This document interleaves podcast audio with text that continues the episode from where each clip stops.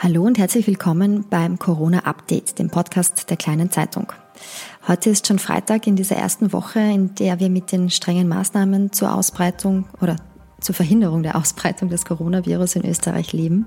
Und auch heute spreche ich wieder mit äh, Infektionsspezialist Dr. Bernhard Haas von den Steiermärkischen Krankenanstaltengesellschaften äh, über Neuigkeiten rund um das Coronavirus. Guten Morgen, Herr Haas. Schönen guten Tag. Ähm, wir haben einige Leseanfragen bekommen, die haben mich per E-Mail erreicht und die werden wir jetzt an den Beginn dieses Podcasts stellen ähm, und die einfach ganz schnell durchgehen, weil sie lassen sich relativ leicht beantworten. Die erste Frage war, ähm, kann denn ein Schnupfen äh, ohne Fieber und ohne Husten, auch wenn er schon vier Tage lang dauert, ein Symptom von Covid-19, also von der Erkrankung sein, die durch das Coronavirus ausgelöst wird? Wie schon gesagt, äh, ist eine symptomatisch verlaufende Covid-19-Infektion in 88 Prozent der Fälle mit Fieber einhergehend und in weiteren über 60 Prozent mit, mit einem trockenen Husten. Hingegen waren reiner Schnupfen oder so nur in vier bis fünf Prozent der Fälle zu beobachten. Das heißt, wenn ein Patient nur Schnupfen hat und kein Fieber, dann ist die Wahrscheinlichkeit, dass sich hinter dieser Erkrankung eine Covid-19-Infektion versteckt, sehr, sehr gering, ist aber medizinisch gesehen nicht auszuschließen. Gut, eine eindeutige Antwort. Es gilt sozusagen, es gilt, was ist die Konsequenz? Es gilt, dass auch diese Person, die Schnupfen hat, zu Hause bleiben soll und die allgemeinen Social Distancing Maßnahmen, die jetzt von der Bundesregierung für alle Leute verhängt worden sind, striktest einzuhalten sind. Gut. Dann haben wir noch eine Frage erhalten, nämlich ähm, kann denn eine Pneumokokkenimpfung vor dem Coronavirus schützen? Nein, leider nicht, weil Pneumokokken sind Bakterien und, und, diese, und, und das ist dann eine Impfung gegen einen bakteriellen Krankheitserreger und beim Coronavirus, wie schon im Namen enthalten ist, handelt es sich um einen Virus, das heißt ursächlich kann diese Erkrankung nicht gegen die Virusinfektion helfen. Wunderbar. Ähm, und dann haben wir noch eine Frage aus dem Alltag bekommen. Ähm, was muss man denn zu Hause beim Putzen beachten, wenn man sich äh, bestmöglich vor dem Coronavirus schützen muss? Also brauche ich spezielle Putzmittel, um mein Zuhause quasi virenfrei zu halten? Im Haushalt beim Reinigen der Küchenutensilien, der Türklinken und des, und des WCs sind die handelsüblichen Haushaltsreiniger in, auf alle Fälle ausreichend. Man braucht keine speziellen desinfizierenden Reiniger im Haushaltsbereich anwenden. Gut, ähm, wunderbar. Wir haben uns heute noch ein paar andere Themen vorgenommen. Ähm, Herr Dr. Haas, ähm, Sie haben mir im Vorgespräch schon gesagt, es gibt ein paar neue Daten, über die Sie gerne sprechen möchten.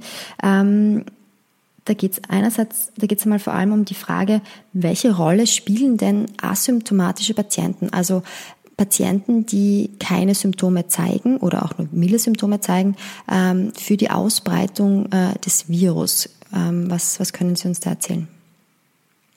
Ja, hier versuche ich eine rezent äh, erschienene Studie in Science, das ist sozusagen eine, eine der meist angesehenen Fachjournale im Wissenschaftsbereich, ähm, zu, also inhaltlich wiederzugeben.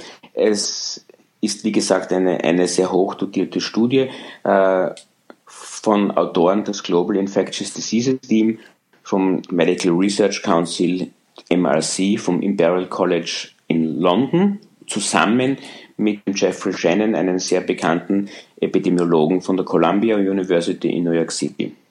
Was haben sie herausgefunden?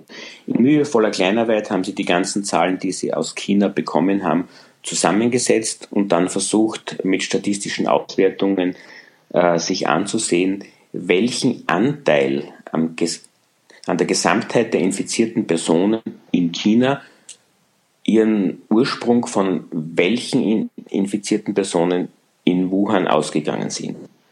Um es nochmal nach der Reihe anzuführen, sie haben sich vor allem die Periode von 10. bis 23. Jänner 2020 angesehen in Wuhan. Wir erinnern uns, da haben uns tagtäglich die Meldungen erreicht, dass es zu einem starken Anstieg von Corona Fällen in diesem Bereich kommt und tagtäglich kamen neue Informationen. Und am 23.01. war genau der Tag, an dem drastische Maßnahmen zur Reisebeschränkung und auch zu, einer, äh, zu einem Runterfahren, wie auch bei uns, des öffentlichen Lebens in Kraft getreten sind. Ähm, bis zu diesem 23.01. hatten sich sozusagen 86 Prozent der Covid-Patienten, die es dort gab, die wurden bis dahin nicht getestet, weil bei ihnen nur sehr, sehr milde oder leichte Symptome aufgetreten sind oder weil sie sogar gänzlich asymptomatisch waren. Warum weiß man nun, dass die mild oder leichte Verläufe hatten? Das kann man nur retrospektiv sagen. Hätten sie schwere Verläufe gehabt, wären sie auch damals wahrscheinlich schon in einem Spital vorstellig geworden und wären dort getestet worden. Und zu welchem Schluss kamen die, kamen die, ähm, kamen die Forscher nun aufgrund der Daten aus China? Ähm, in der weiteren Folge war, war ihr Schluss, dass diese 86 Prozent der SARS-CoV-2-infizierten zum damaligen Zeitpunkt nicht diagnostizierten Patienten, das heißt, äh, all diese Leute wussten nicht, dass sie infizierten, äh, infiziert sind, konnten natürlich auch nicht irgendwelche Isolationsmaßnahmen einhalten und diese Personen sind weiterhin herumgegangen, sie sind zur Schule gegangen, ins Restaurant gegangen, ins Kino gegangen etc. und haben so weitere Personen angesteckt. In dem mathematischen Modell, das die Autoren in der Fachpublikation vorgestellt haben, geht man nun davon aus, dass von diesen nicht diagnostizierten äh, Fällen, insgesamt eben 79 Prozent aller Fälle in Wuhan, ähm, sich der Großteil der Fälle, die sich dann auf ganz China ausgebreitet haben, ausgegangen sind. Was kann man daraus lernen? Man kann daraus lernen zwei Dinge. Dass weiterhin die Isolation einer der wichtigsten Faktoren ist, um eine Weiterverbreitung der Erkrankung zu verhindern, weil ähm, auch wenn milde und leichte, äh, äh, milde und leicht symptomatische Fälle nach diesem mathematischen Modell weniger ansteckend sind als schwersymptomatische.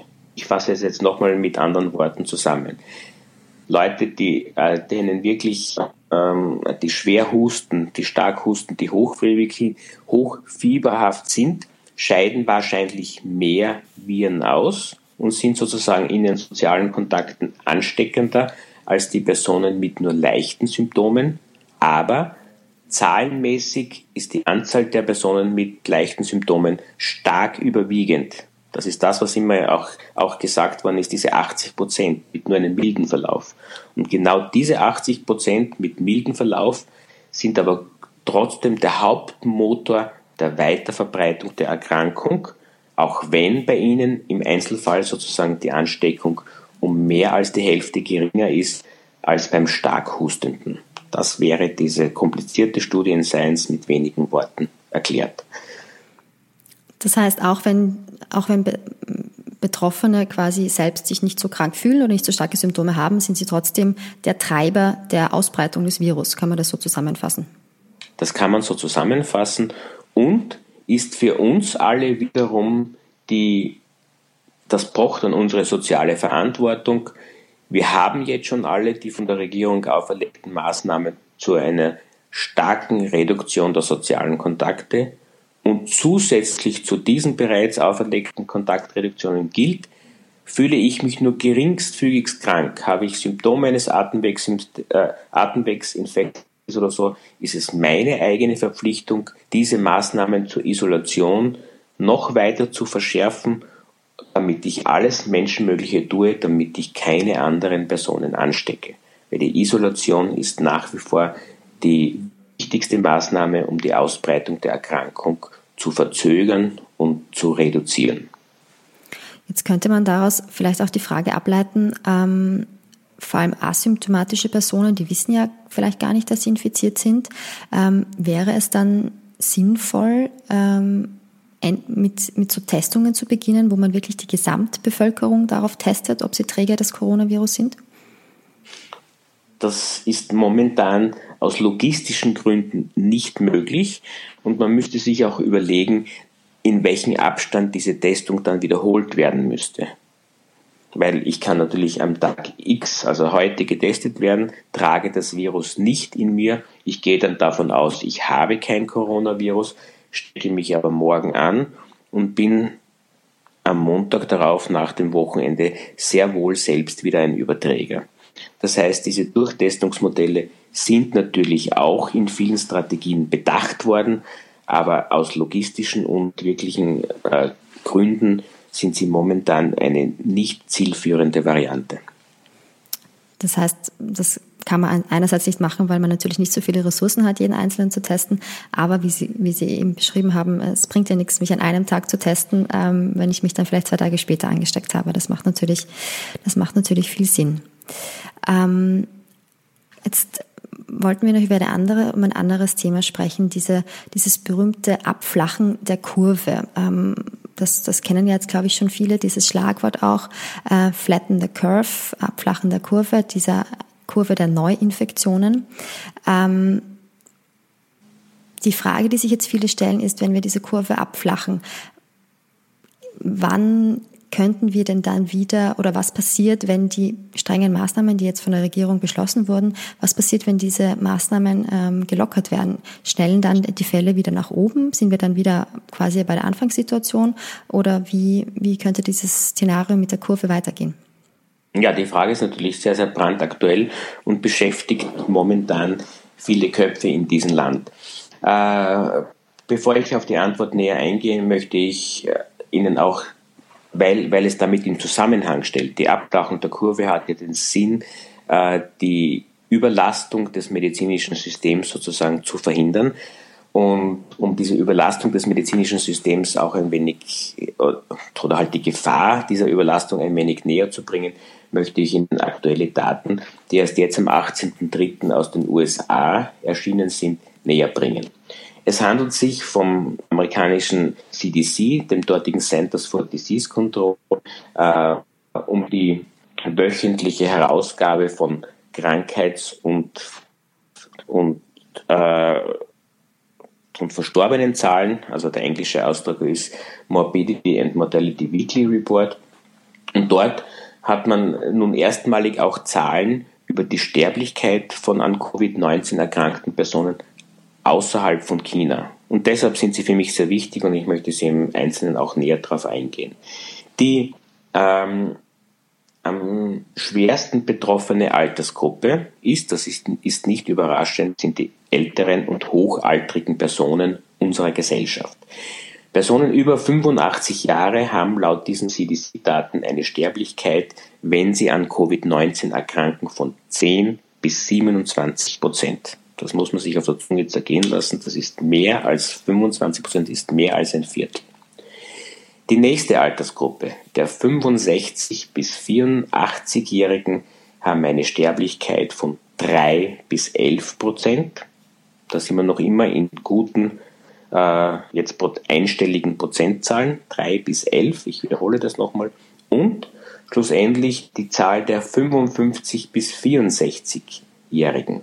Das sind also, wenn man es wenn in unserer arbeitsfähigen Gesellschaft sozusagen sagt, das sind unsere erfahrenen Mitarbeiter in allen Unternehmen, die noch voll im Berufsleben stehen. Äh, hier ist die Sterblichkeit ein bis drei Prozent. Wenn man nun davon ausgeht, dass in jedem Unternehmen oder, oder in irgendwas von den erfahrensten, das sind die 55 bis 60, 64-Jährigen, die immer ein bis drei Prozent dann durch äh, durch diese Infektion und Versterben an dieser Infektion wegfallen können, dann kann man sich vorstellen, welche Auswirkungen das auf, die, auf eine Gesellschaft haben kann. Und diese Zahlen sind die, sind die sehr solide, weil es gibt ja oft den Zweifel an diesen Sterblichkeitszahlen, weil man ja nicht weiß, wie viele Menschen tatsächlich infiziert sind. Also ähm, kann, man, kann man diese Prozentzahlen dadurch schon sehr, sehr ernst nehmen, die Sie jetzt genannt haben? Es sind natürlich präliminäre Daten und den Autoren vom CDC ist natürlich sehr wohl bekannt, dass auch in den USA eine, eine sehr starke Undertesting, also dass nicht alle infizierten Personen erkannt werden. Das ist ihnen bewusst und man hat natürlich mit mathematischen Modellrechnungen dafür Vorkehrungen getroffen, um das auszugleichen. Man sieht natürlich schon, dass die Schwererkrankten, die, die eine Pneumonie bekommen und die beatmungspflichtig werden, die tauchen natürlich früher oder später im Gesundheitssystem auf, die werden ins Spital gebracht und die werden auch dort getestet. Und dieses Auseinanderklaffen zu den ganz asymptomatischen, die man natürlich nicht entdeckt, weil sie entweder ohne Symptome zu Hause sind oder mit nur milden Symptomen oftmals gar nicht zum Arzt gehen, die fehlen da, aber die kann man jetzt schon aufgrund der Daten von China und den restlichen Europa, vor allem Südkorea und auch jetzt Frankreich und Italien, gut errechnen. Und insofern sind die Daten schon sehr solide, weil, weil die amerikanischen Epidemiologen in der Errechnung der Sterblichkeit äh, auch hinsichtlich Influenza immer schon sehr, sehr gute Arbeit geleistet haben. Im Vergleich zur Influenza, weil Sie das gerade angesprochen haben, welche Sterblichkeit haben wir bei der Influenza? Hier würde die, würde die Sterblichkeit jetzt an Covid-19 doch um etwas höher liegen als bei der Sterblichkeit an Influenza. Jetzt waren wir am Ausgangspunkt eigentlich bei der Frage mit der Abflachung der Kurve. Was sagen jetzt diese neuen Zahlen aus den USA? Äh, was, welchen Einfluss haben die jetzt darauf, wie wir quasi mit unserer Ausbreitungskurve umgehen sollten? Welche Schlüsse ziehen Sie daraus?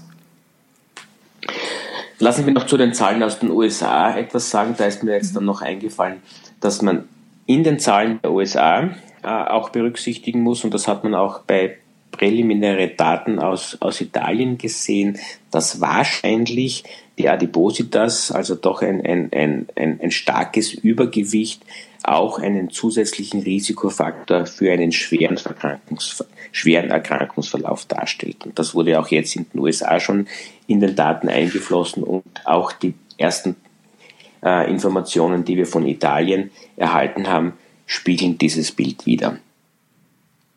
Also quasi noch ein weiterer Risikofaktor zu denen, die wir eh schon kennen. Ähm, das waren Herz-Kreislauf-Erkrankungen, vor allem auch Stoffwechselerkrankungen wie Diabetes mellitus. Wollen Sie da noch was hinzufügen zu der Risiko? Und Bluthochdruck auf alle Fälle. Und Bluthochdruck, genau.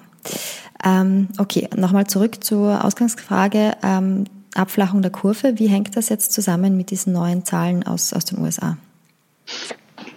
Die Abflachung der Kurve, die auch schon hindenklich äh, erklärt worden ist, dass man also diesen spitz verlaufende, steilen Anstieg mit, mit, mit einem Gipfel sozusagen der epidemischen Kurve abflachen möchte, zeitlich verlängert auf eine, äh, auf eine längere Dauer natürlich auslaufend und mit einem weniger starken Gipfel. Das ist immer auch wichtig, wenn, wenn man sich vorstellt, jetzt in den ganzen bildlichen Darstellungen gab es da, da auch immer eine eingezeichnete horizontale Linie, oft nur sehr schwach eingezeichnet oder gestrichelt. Das war die Linie der Kapazitätsgrenze des Gesundheitssystems. Das heißt, man muss im Kampf gegen das Coronavirus zwei wichtige Dinge tun. Man muss diese epidemische Kurve versuchen abzuflachen und gleichzeitig die Kapazitäten des Gesundheitssystems zur Versorgung von Covid-19-Erkrankten nach oben bringen. Das heißt, ich bringe gleichzeitig diese gestrichelte Linie weiter nach oben in den, in den grafischen Darstellungen und flache die epidemische Kurve ab. Und wenn ich, sie, wenn ich, wenn ich das Ganze idealerweise mache, dann wird die abgeflachte epidemische Kurve nie die horizontal einge, eingestragene Linie der Kapazitätsgrenze des Gesundheitssystems überschreiten. Das heißt, ich werde immer zu jedem Zeitpunkt der Epidemie alle schwer Erkrankten in den Gesundheitseinrichtungen des jeweiligen Landes gut und ausreichend versorgen können. Das ist das gemeinsame Ziel. Das geht einerseits durch die Isolation und andererseits durch spezielle Maßnahmen, die derzeit überall hervorragend im Gesundheitssystem getroffen werden. Gut, also ich versuche das nochmal zusammenzufassen. Es geht darum, wir wollen äh, eben die, die Explosion der Fallzahlen verhindern und wir wollen gleichzeitig die Kapazitäten im Gesundheitssystem anpassen. Und das geht quasi Hand in Hand durch die Maßnahmen, die wir jetzt gesetzt haben. Stimmt das so? Das kann man, das ist richtig ausgedrückt, ja. Gut, ähm, jetzt bleibt natürlich die Frage, was passiert, wenn wir diese strengen Maßnahmen, die wir jetzt einhalten, diese soziale Isolation und solche Dinge, wenn wir das wieder zurückfahren. Es gibt ja Länder wie China, die machen das schon, da wird das wieder zurückgefahren. Ähm, bedeutet das, dass es dann wieder zu einer Explosion der Fallzahlen kommen kann oder was, was, was, wird, was wird die Folge sein? wenn das Zurückfahren der Maßnahmen immer unter Beobachtung der ähm, Neuinfektionen oder des, wie Sie es angesprochen haben, des drohenden Wiederaufflackerns einer, einer epidemischen Ausbreitung sozusagen, ähm, wenn die Zahlen immer verglichen werden, dann sehe ich da keine große Gefahr. Man muss das halt wirklich in einer angepassten Form machen, um, wie gesagt, und hier, hier mag ich mich wiederholen, um die Zahl der Erkrankten immer unter, also mit den Schwererkrankten unter der Kapazitätsgrenze des Gesundheitssystems zu halten. Das muss man dann sozusagen wohl dosieren, wie weit man mit den Maßnahmen wieder zurückfahren kann, je nachdem, wie groß die Kapazitäten im Gesundheitssystem sind. Das heißt, es wird da immer eine, eine Abwägung brauchen, was kann ich schon zurückfahren, was noch nicht. Ähm, vielleicht so auch ein, ein gezieltes äh, Steuern der, der, der Maßnahmen ähm, notwendig sein. Genau, es wird regelmäßige Momentanalysen aller Zahlen bedürfen und dann jeweils für eine nächste wieder kurze Periode die neuen Maßnahmen individuell angepasst zu aktualisieren.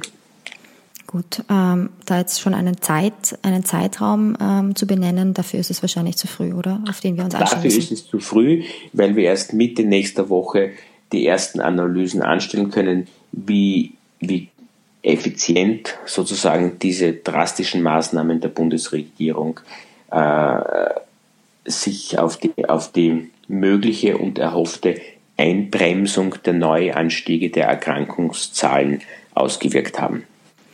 Dann warten wir gespannt auf diese Zahlen. Ähm, wir werden auch, auch weiterhin ähm, regelmäßig äh, uns updaten mit Ihnen gemeinsam und, und diese Dinge im Blick behalten. Was, was wäre denn, also ich kann jetzt schon einmal sagen, dass wir äh, uns für das Wochenende eine Pause gönnen. Äh, das heißt, äh, es gibt am Wochenende keinen täglichen Podcast. Wir hören uns erst am Montag wieder. Ähm, für das Wochenende, was wäre denn so ein, ein Appell, den Sie, den Sie den Leuten noch mitgeben möchten, unseren Zuhörern? Ähm, als Appell würde ich gerne einen Satz, den ich gestern vom langjährigen Direktor äh, vom NIH, das sind die National Institutes of Health in den USA, Anthony Fauci in einer Telekonferenz gehört habe, äh, jetzt mal versuchen, inhaltsgemäß zu übersetzen und auch als Appell für alle Zuhörer den Leuten mitzugeben. Ähm, man muss versuchen, die Energie, die in uns steckt und die oft eine Panik auslöst, man muss versuchen, diese Energien umzulenken, zu bündeln und in sinnvolle, nützliche Kanäle äh, äh, zu setzen, denn nur wenn man nicht zu Hause sitzt und Panik macht, sondern sinnvolle Dinge macht, wie zum Beispiel den Nachbarn hilft, wie zum Beispiel äh, auf, auf unbe, unbeirrliche oder, oder unbelehrbare Mitbürger in einem persönlichen Gespräch einwirkt und sagt, bitte halte dich an die von der Regierung vorgese äh, also vorgeschriebenen Maßnahmen. Nur dann wenn, man, wenn jeder in seinen einzelnen Bereich sozusagen mithilft, in einer Solidargemeinschaft die Ausbreitung des Virus zu verhindern, dann kann uns das auch gelingen, die Zahl der Erkrankungen möglichst hintanzuhalten und ein Kollabieren des Gesundheitssystems wirklich, wirklich zu verhindern. Also nicht Panik machen, sondern die Energien, die die Panik macht, in sinnvolle Kanäle umlenken. Das ist ein wunderbares Schlusswort. Damit verabschieden wir uns jetzt in das Wochenende. Ähm, vielen Dank für Ihre Zeit und Ihre Expertise, Herr Dr. Haas. Äh, vielen Dank den Zuhörern, dass Sie wieder dabei waren und bleiben Sie gesund. Danke, Wiederhören.